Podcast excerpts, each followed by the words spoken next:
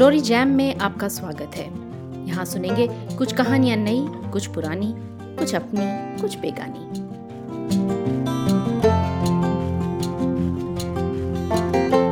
ख्वाजा अहमद अब्बास ने बहुत कुछ लिखा, 70 किताबें लिखी।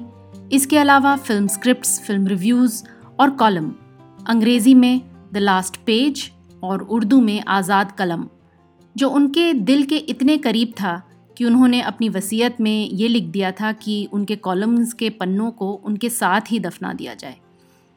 उन्होंने फिल्में भी डायरेक्ट की, लेकिन शायद उनको अधिकांश लोग उनकी फिल्म स्क्रिप्ट्स के कारण जानते हैं। उन्होंने लिखी वी शांताराम की डॉक्टर कोटनिस की अमर कहानी, चेतन आनंद की नीचा नगर, गुलजार की अचानक।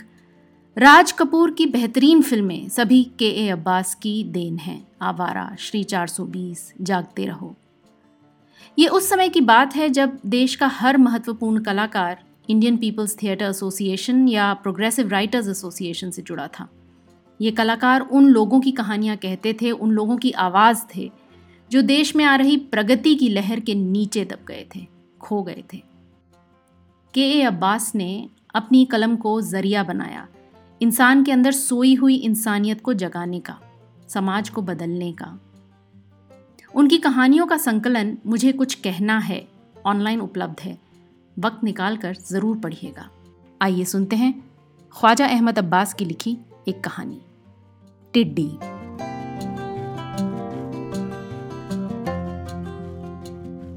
मुल्क के मुख्तलिफ हिस्सों से खबरें आ रही हैं कि काश्तकार डट कर टिड्डी दल का मुकाबला कर रहे हैं। हवाई जहाज़ों से टिड्डी के दलों पर जहरीली गैस का हमला किया जा रहा है। अपनी अपनी खेतियों को इस दुश्मन से बचाने के लिए काश्तकार हर मुमकिन तदबीर कर रहे हैं।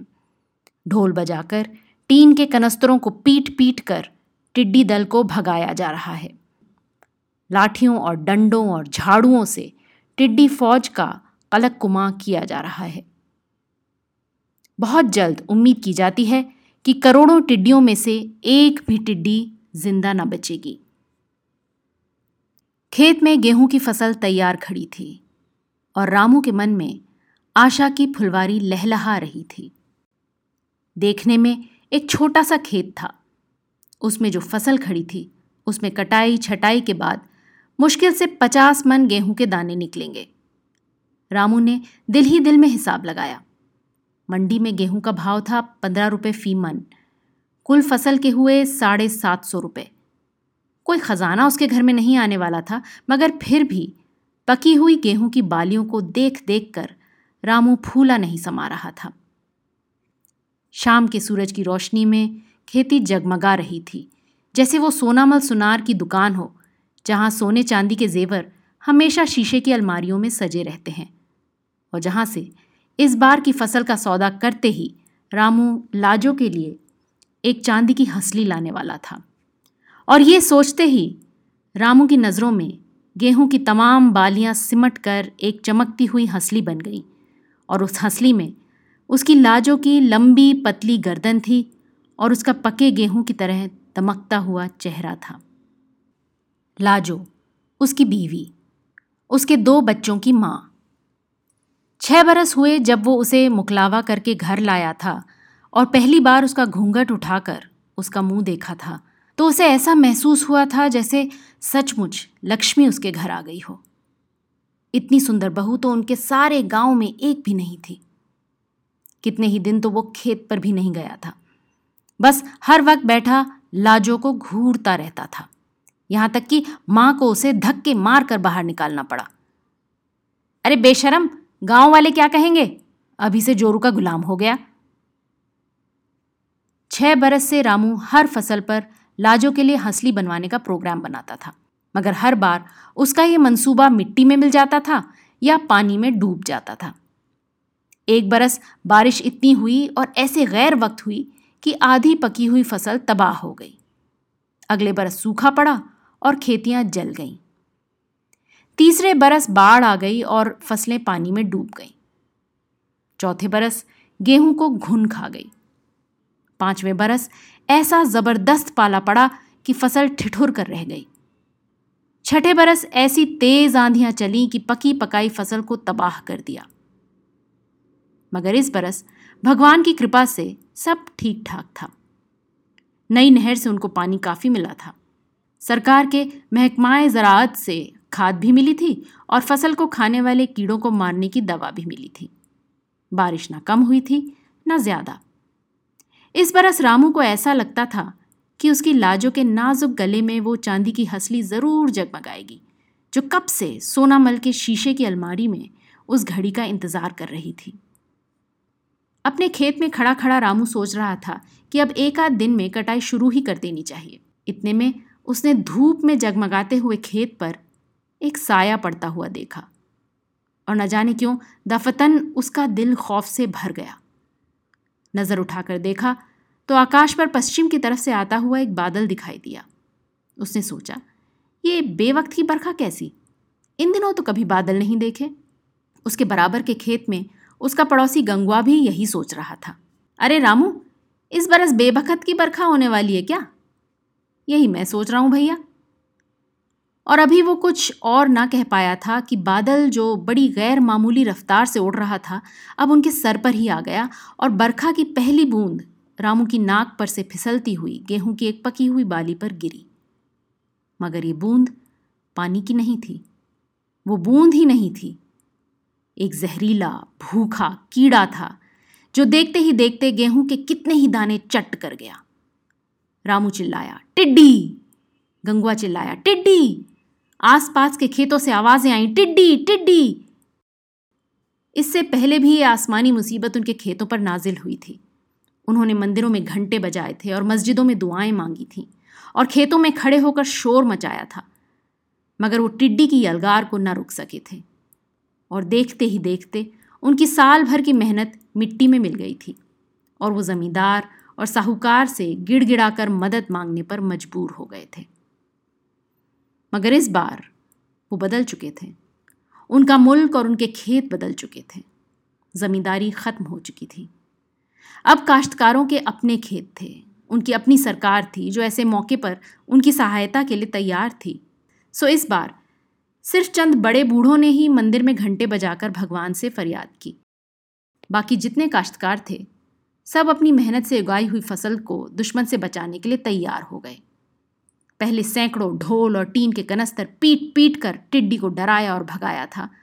फिर भी दुश्मन पसपा न हुआ तो किसानों की फौज लाठियां और डंडे लेकर उन पर पिल पड़े। औरतें और बच्चे भी पीछे नहीं रहे। झाड़ुएं ले लेकर टिड्डी दल का सफाया करने लगे। मगर दुश्मन इतनी आसानी से हार मानने वाला नहीं था। 1000 टिड्डियां मारी जाती तो 10,000 और आ जाती। ऐसा लगता था कि आसमान में एक सुराख हो गया है और उसमें से टिड्डियों की मुसलसल बारिश हो रही है। लाखों टिड्डियां, करोड़ों टिड्डियां। फिर भी मुकाबला करने वालों ने हार न मानी। रात के अंधेरे में भी मशालें जला जला कर दुश्मन पर हमला करते रहे। टिड्डी का मुकाबला करने वालों में सबसे आगे आगे रामू था। दिन भर रात भर उसने ना खाना खाया, ना पिया, ना पल भर आराम किया। उसके पड़ोसियों में कोई भी हिम्मत हार जाता और कहने लगता कि इस आसमानी बला का हम मुकाबला नहीं कर सकते, भगवान ही हमें इससे निजात दिला सकता है। तो रामू ललकार कर कहता, अरे मर्द होकर एक ज़रा से कीड़े से हार मान गए? पूरे 6 महीने खून पसीना एक करके जो फसल उगाई है अब उसे दुश्मन के हवाले कर दें? चलो उठो, हिम्मत ना हारो। रामू को तो ऐसा लग रहा था कि ये टिड्डी उसकी ज़ाती दुश्मन है जो उससे उसकी खेती ही नहीं, उसकी ज़िंदगी की सारी खुशियाँ और कामयाबियाँ छीनना चाहती है। उसको ऐसा लगता कि ये टिड्डी उसकी उगाई हुई फसल ही को चट नहीं करना चाहती, बल्कि उस चांदी की हंसली को भी दीमक की तरह खाए जा रही है जो वो लाजों के गले में देखना चाहता है। और कभी कभी तो उसे ऐसा महसूस होता कि एक बहुत बड़ी टिड्डी अपने मनहूस पंजे लाजों की नर्म नर्म गर्दन में पैवस्त करके उसका खून पी रही है। और ये सोचते ही वो लाठी लेकर टिड्डी दल पर टूट पड़ता और लोग हैरत से देखते कि रामू में ये बला की ताकत और अनथक हिम्मत कहाँ से आ गई है। और फिर रात भर की मेहनत के बाद सुबह सवेरे उसने देखा कि पूरब से एक और टिड्डी का दल उड़ता आ रहा है। तो एक बूढ़े ने लाठी फेंकते हुए कहा, अब तो भगवान ही हमारी सहायता करे तो हम बच सकते हैं। और उसी लम्हे में उन्होंने आसमान से आती हुई एक घूं घूं की आवाज़ सुनी, जैसे कोई जिन्नाती जसामत की शहद की मक्खी करीब आ रही हो। मगर ये शहद की मक्खी नहीं थी, एक हवाई जहाज़ था जो सरकार ने टिड्डी का मुकाबला करने के लिए भेजा था। देखते ही देखते हवाई जहाज़ ने हवा में एक डुबकी लगाई और उनके खेत पर से नीचे नीचे उड़ने लगा, और उसकी दुम में से निकलकर एक भूरे रंग का बादल सारे खेतों पर छा गया। अब उन्होंने देखा कि गेहूं पर बैठी हुई टिड्डियां टप टप जमीन पर गिर रही हैं, दम तोड़ रही हैं। सो रामू की खेती बच गई, उस जैसे और हजारों काश्तकारों की खेतियां बच गईं। रामू कटाई करता जा रहा था और सोच रहा था कि ये नई ताकत जो अब हमारे पास है, इसके मुकाबले में 100 टिड्डी दल भी आएँ तो हम उनको शिकस्त दे सकते हैं। और फिर अनाज को गाड़ियों में लाद कर वो मंडी ले गया। सरकारी भाव 15 रुपये मन था, मगर लाला किरोड़ीमल आड़ती ने अपनी तोन सहलाते हुए कहा, फसल टिड्डी से बच गई इसलिए मंडी में अनाज ज़रूरत से ज़्यादा हो गया है और कीमतें गिर गई हैं। तो क्या आप चाहते हैं टिड्डी हमारी फसल खा जाती तो बेहतर होता? ये तो मैं नहीं कहता, मगर कीमतें ज़रूर बढ़ जाती। अब तो इतना अनाज मंडी में आ गया है कि मैंने तो चंद रोज़ के लिए खरीद ही बंद कर दी है। और फिर किसी कदर धीमी आवाज़ में कहा, वैसे 12 रुपये मन देना चाहो तो मैं तुम्हारी मदद कर सकता हूँ, मगर सरकारी रेट तो 15 रुपये मन है। सो तो है, मगर मैंने कहा नहीं, अनाज ज़्यादा पैदा हो गया है, हमें ज़रूरत ही नहीं रही, तो मैं लाला बंसीधर के यहाँ ले जाता हूँ, रामू ने कहा, और उधर गाड़ी हाँकती। मगर लाला बंसीधर ने भी वही कहा जो किरोड़ीमल ने कहा था, और जो बंसीधर ने कहा वही लाला शगुनचंद ने कहा। फिर वो लाला किरोड़ीमल के यहाँ वापस आया। वो बोले, घंटा भर में भाव और गिर गया है। ऑस्ट्रेलिया से कई जहाज़ आ गए हैं, अमेरिका में भी फसल बहुत अच्छी हुई है, सारी दुनिया में गेहूं की कीमत गिर गई है। अब तो मैं 11 रुपये मन दे सकता हूँ। तो रामू को 11 रुपये मन पर ही अपना अनाज बेचना पड़ा। कुछ कहो, उसने सोचा, लाजो के लिए हंसली ज़रूर लूँगा, बस सेठ मक्खन लाल से बीज के लिए जो कर्जा लिया था वो चुका दूँ। सेठ मक्खन लाल का नाम होना चाहिए था सेठ सोखन लाल। दुबले पतले सूखे हुए पिचके हुए गाल, मगर रुपए देखते ही उनकी मुरझाई हुई आंखों में चमक आ गई। 200 रुपये असल और 24 रुपये सूद सरकारी और 26 रुपये नजराने के गैर सरकारी। जेब हल्की करके रामू चला ही था कि चौधरी मलखान सिंह मिल गया, जो नहर का पटवारी था और काश्तकारों के जीवन में भगवान का दर्जा रखता था। जिसको चाहे पानी दे, जिसको चाहे ना दे, चाहे कम पानी दे चाहे ज़्यादा पानी दे। मलखान सिंह की बड़ी बड़ी मूछें खिजाब से काली की हुई थी और तेल में डूबी रहती थी, और किसी काश्तकार जिससे रुपया मिलने की उम्मीद हो, उसे देखते ही ये मूछें लालची कुत्ते की तरह दुम हिलाने लगती थीं। चौधरी मलखान सिंह का कॉल था कि जितना गुड़ डालोगे उतना ही मीठा होगा, जिसका मतलब था कि जितना रुपया नहर पटवारी की जेब में डालोगे उतना ही पानी तुम्हारे खेत में पहुंचेगा। सो रामू ने अगली फसल के लिए पानी का इंतज़ाम कर लिया, मगर उसकी जेब और भी हल्की हो गई। और जब वो सोनामल की दुकान के सामने से गुजरा और शीशे की अलमारी में टंगी हुई हंसली नजर आई, तो उसने दिल ही दिल में कहा, अगली फसल पर ज़रूर लूँगा, और नज़र झुकाकर गुजर गया। रात हुए घर वापस पहुंचा तो देखा लाजो उसका इंतज़ार करते करते चूल्हे के पास बैठी बैठी ही सो गई है। जंगीर में रोटी पकी रखी थी, चूल्हे पर साग की हंडिया धरी थी। वो लाजो का आवाज़ देने ही वाला था कि उसने देखा कि एक परों वाला कीड़ा दीवार पर रेंगता हुआ लाजो की तरफ बढ़ रहा है। उसने हाथ बढ़ाकर उसे पकड़ लिया। टिड्डी, उसने सोचा, तो अभी सारे टिड्डी दल का खात्मा नहीं हुआ? उसकी उंगलियों में दबी हुई टिड्डी कुलबुला रही थी, फड़फड़ा रही थी, शायद दम तोड़ रही थी, मगर अभी तक जिंदा थी। चिराग की रोशनी में लाया तो उसने देखा कि टिड्डी का पेट न जाने किसका अनाज खाकर फूला हुआ है, और उसकी छोटी छोटी आंखें चमक रही हैं, और उसकी लंबी नुकीली मूछें लालची कुत्ते की तरह दुम हिला रही हैं।